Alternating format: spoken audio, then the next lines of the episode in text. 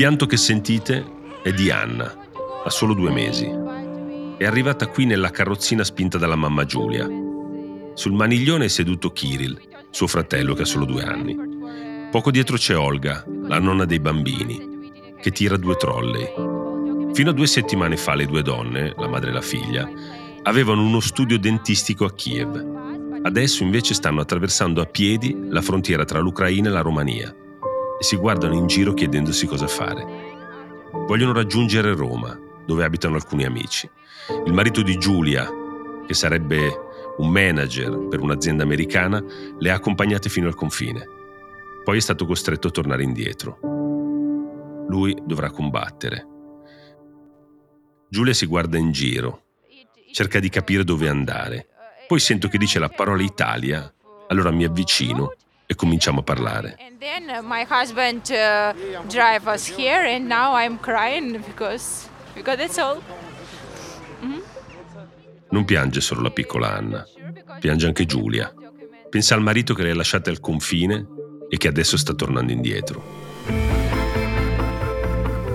Sono Mario Calabresi. Questo è un podcast di Cora Media. Si chiama Altre storie.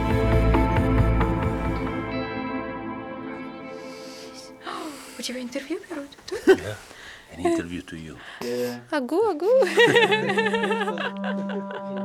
Ho passato quattro giorni a Siret, sul confine tra Ucraina e Romania, una delle porte d'Europa, uno di quei passaggi da cui esce un flusso continuo di persone.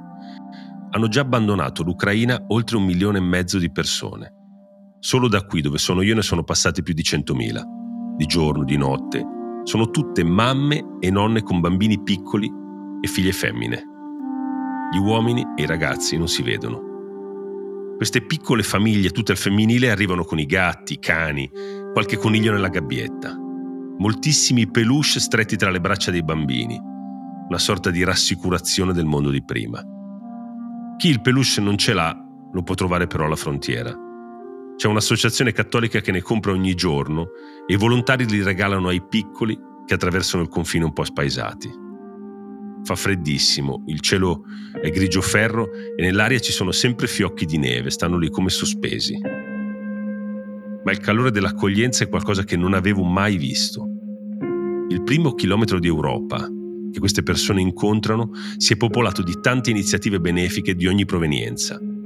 C'è la comunità ebraica Mosaic che ha allestito una cucina kosher, c'è la protezione civile turca che tra le altre cose fa i kebab, la World Central Kitchen, un ONG che prepara zuppe. C'è perfino un ONG che offre pasti vegetariani. E poi ci sono scaffali di pannolini per i bambini, schede SIM prepagate con cui telefonare in tutta Europa, pulmini che offrono passaggi verso le città più vicine o verso i centri di accoglienza, che sono stati allestiti per chi non sa dove andare. Ci sono anche i volontari del soccorso animali che regalano croccantini, guinzagli, trasportini e fanno anche i passaporti vaccinali per poter viaggiare con gli animali.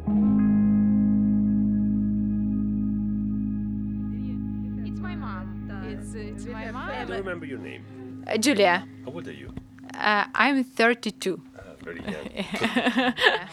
Olga. Olga and Julia. Yeah. It's a uh, family of dentists? Yes, we have family, family uh, business in Kiev, uh, a little private practice. Giulia, la mamma di Anna, ha solo 32 anni e mi racconta la vita che ha abbandonato da un giorno all'altro. Lo studio dentistico che ha dovuto chiudere all'improvviso. e i tanti pazienti che sono rimasti a metà dei loro trattamenti, che non hanno finito le cure. Sono molto preoccupate e così si sono portate in valigia tutti i numeri di telefono e li chiamano per dirgli cosa fare da soli, come possono provare a curarsi senza andare in studio da loro. We decided in, uh, I don't know, 15 minutes uh, because we woke up uh, while our airport Borispol uh, in Kiev Mi racconta che la decisione di partire è arrivata in soli 15 Russia minuti, uh, proprio nel giorno in cui sono stati svegliati dalle bombe russe alle 5 del mattino. Sentivano i vetri tremare e in due ore hanno fatto le valigie. Prima si sono spostate in campagna subito fuori Kiev, poi hanno deciso di lasciare il paese. Gli chiedo cosa ci sia in quei due trolley. Mi dicono che contengono solo un cambio di vestiti caldi. Per il resto sono tutte cose eh, che servivano ai bambini, soprattutto pannolini.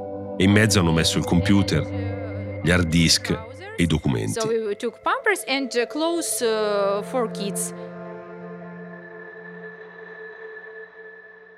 Sul confine incontro Corina.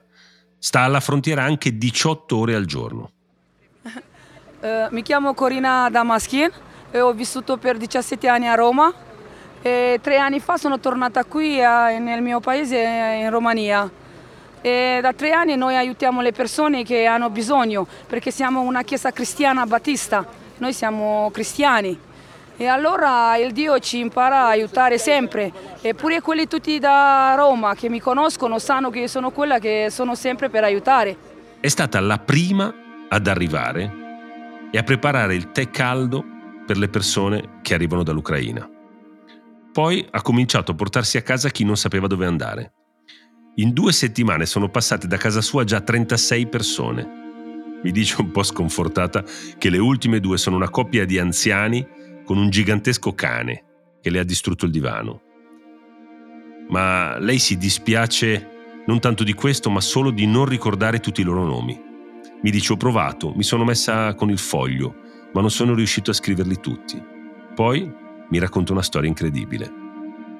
Questi giorni ho incontrato questa signora che veniva da Kiev, che non sapeva guidare la macchina, per lei ha guidato per quasi tre giorni e poi quando è arrivata nella mia città praticamente si è persa per la strada e mi ha chiamato di venire a prenderla. Io pensavo che lei sa arrivare verso casa mia, ma lei non sapeva guidare sulle stradine.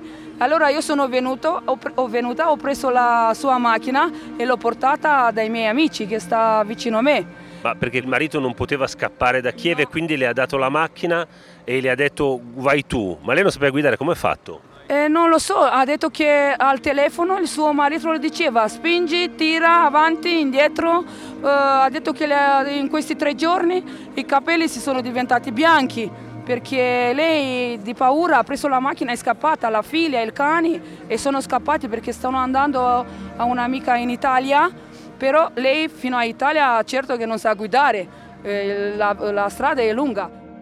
A questo punto voglio conoscere Ilona. Le chiedo di portarmi da lei.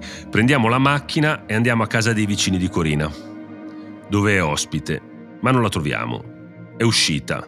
Allora andiamo a cercarla per il paese e alla fine la troviamo di fronte al cimitero. È insieme alla figlia Beata, che ha 15 anni, e al cane Maximus, detto Max. Erano usciti per fargli fare il giretto. È buio e noi li vediamo grazie al collare luminoso del cane. Lei glielo ha messo prima di scappare, per essere sicura di non perderlo anche nella bolgia. Inizia a raccontarmi come il marito l'abbia convinta a guidare, anche se non l'aveva mai fatto, e mi racconta i due giorni in cui ha fatto quella piccola, improvvisata scuola guida. Потом муж говорит, что вам нужно ехать за границу, потому что здесь Украина оставаться... Poi il marito le ha detto che voi dovete andare in Romania, eh, sulla frontiera, perché qua la vita non si sa come sarà. Il marito le ha detto non c'è il tempo per aspettare, eh, sali sulla macchina e io ti faccio guidare e per due giorni l'ha fatta imparare come guidare. Eh, poi il marito le ha detto eh, c'è la nostra figlia, c'è il cane, eh, sei tu, eh, a, a, me non mi lasceranno mai andare via, quindi tu devi prendere e andartene. Меня не pustят, тебе надо il suo marito le ha portato un pezzo dalla strada e poi il marito le ha lasciata e ha detto tu adesso devi salire sulla macchina e andare avanti. Ma lei doveva fare quello che per due, solo per due giorni ha imparato. Ha detto che lei, lei ha cominciato a sentirsi male perché ha capito che deve lasciare suo marito e venire di qua. Мозг уже просто ехать, как ехать, меня трусит. Я уже бабушкой стала сразу седая. Ha detto che il stress Oi. che ha avuto per guidare è diventato come una vecchietta perché i capelli bianchi si sono У меня дочечка, конечно, молодец. Говорит, мама, все окей, все да. супер, ты не боишься, ты молодец. C'era Давай. la figlia che la incoraggiava moltissimo, diceva mamma tu sei forte, sei grande, dai vai avanti. E lei pensava pensava alla figlia. La destinazione di Lona, di Beata e del cane Max è l'Italia. Andranno a stare da un'amica in Liguria, in un piccolo paese in provincia di Savona che si chiama Boissano, sta in collina sopra Loano. Ma non tutti hanno un posto dove andare. Molti hanno passato il confine solo per salvarsi la vita, o altri non se la sentono di allontanarsi, come Tatiana. Incontro Tatiana che è ferma poco lontana dal confine in un albergo perché la sua macchina si è rotta. Where do you come from? I come uh, like near Kiev, the town that they call is Irpin. Tatiana viene da Irpin, il sobborgo di Kiev dove i colpi di mortaio russi hanno fatto strage. Le immagini le conosciamo tutti. Lei è scappata subito, il primo giorno. Racconta delle sirene, delle esplosioni, della paura. So now Irpin is totally crushed and bombing. So like so terrible situation now that people uh, can now go out. Tatiana mi spiega che lei è abituata a pensare diverso dagli altri. Lei cerca di immaginare sempre cosa succederà anche dieci passi avanti. And then we decided, I mean, I decided because like I'm more uh, thinking 10 steps more. My, my logic like 10 step more. And i decided like i need to go out now to drive because it's later will be um, less possibility less chance to go out. So così la sentite è andata a prendere i suoi genitori e poi sono scappati lungo strade di campagna, strade che le segnalava il suo fidanzato sudafricano. I have a boyfriend that he he helped me to find the safest road that it was exist in those moment. So cioè lui dal Sudafrica studiava le mappe satellitari, i luoghi dei bombardamenti russi e le mandava dei WhatsApp per dirle dove era più sicuro passare. Tatiana, che ha 32 anni, a un negozio di vitamine e integratori alimentari e aveva preparato tutto una settimana prima, perché immaginava che sarebbe scoppiata una guerra totale.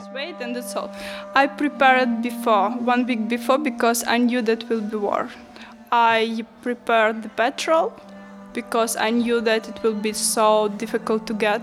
Avevo fatto benzina, mi racconta. Avevo riempito non solo il serbatoio dell'auto, ma anche delle taniche perché era chiaro che il carburante sarebbe stata la prima cosa a scarseggiare. Poi avevo comprato molto cibo, di quello che non deperisce a scadenza lunga. Avevo preso parecchie bottiglie d'acqua e tante crocchette per i miei due cani, che sono una madre e una figlia. Take uh, um, the money from the bank account because I also knew that uh, it will be we exchange the money not all money but to the euro that at least uh, poi un attimo prima che si diffondesse il panico, sono andato in banca a ritirare tutti i soldi possibili dal mio conto e li ho cambiati in euro.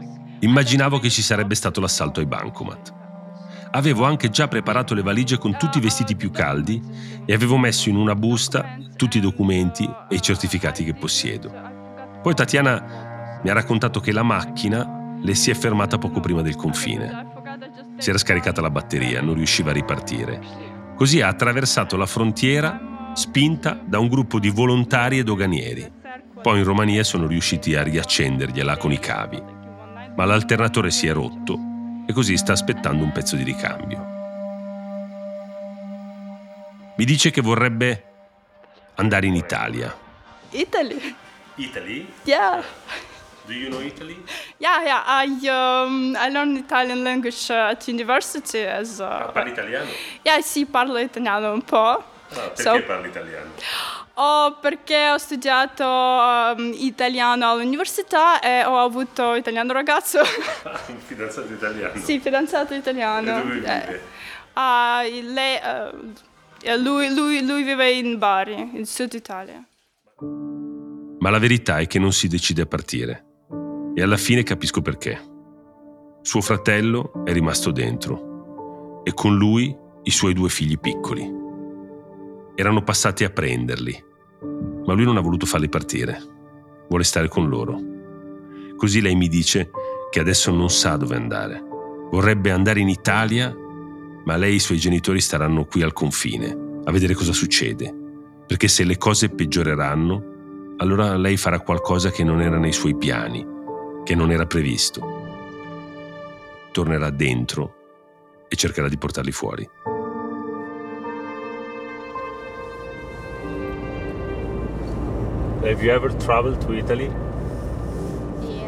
Giulia, la mamma con i due bambini, la neonata Anna e il piccolo Kirill, eh, mi chiede eh, di, di aiutarla a trovare un posto dove potersi fermare, dove poter allattare la figlia.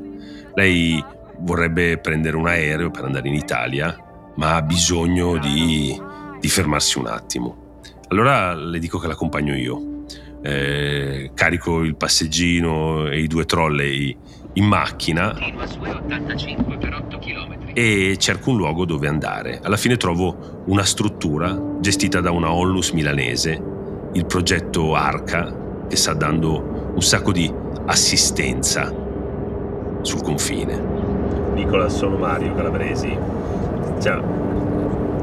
No, ascolta, io ho, c'è una mamma con una bambina di due mesi e un bambino di due anni eh, che deve andare in Italia, che ho trovato alla frontiera e chiedeva se qualcuno la poteva aiutare. Allora io l'ho caricata in macchina. Posso venire da voi e si appoggia intanto da voi? Avete spazio? Sì, li conosco, ma no, ma al limite lei anche cerchiamo di prendere l'aereo. Lei è una signora che può prendersi l'aereo.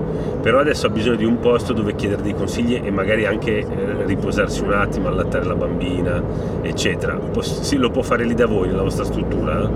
Ok, allora arrivo lì tra poco, tra un quarto d'ora così. Ti trovo? Ok, va bene, grazie Nicola.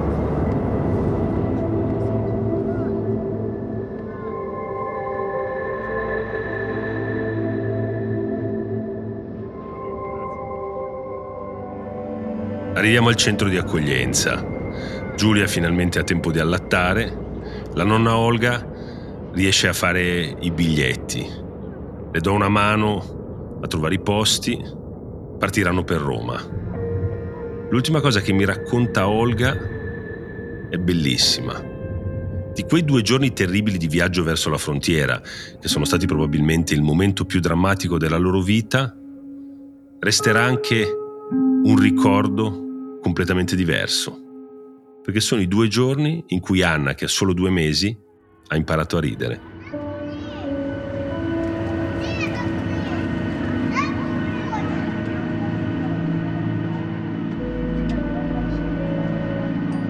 Il mio volo di ritorno parte dall'aeroporto di Suceava. È un piccolo scalo che sta in Romania, vicino al confine con l'Ucraina, e ci sono tre bandiere, quella rumena, quella europea e quella della Nato, quasi a dire che qui si sentono difesi. Da questo aeroporto c'è un volo quotidiano per Bergamo, per l'Italia, e sul mio volo ci sono delle famiglie quasi interamente composte di donne. Sono le nonne, le madri, con le figlie femmine e qualche bambino.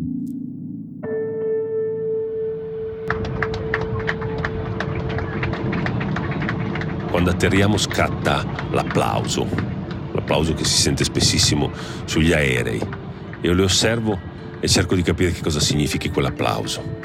Se è perché si sono salvate la vita, se è per scaramanzia, se è perché applaudono alla speranza di una vita nuova o se è perché sperano di tornare a casa presto.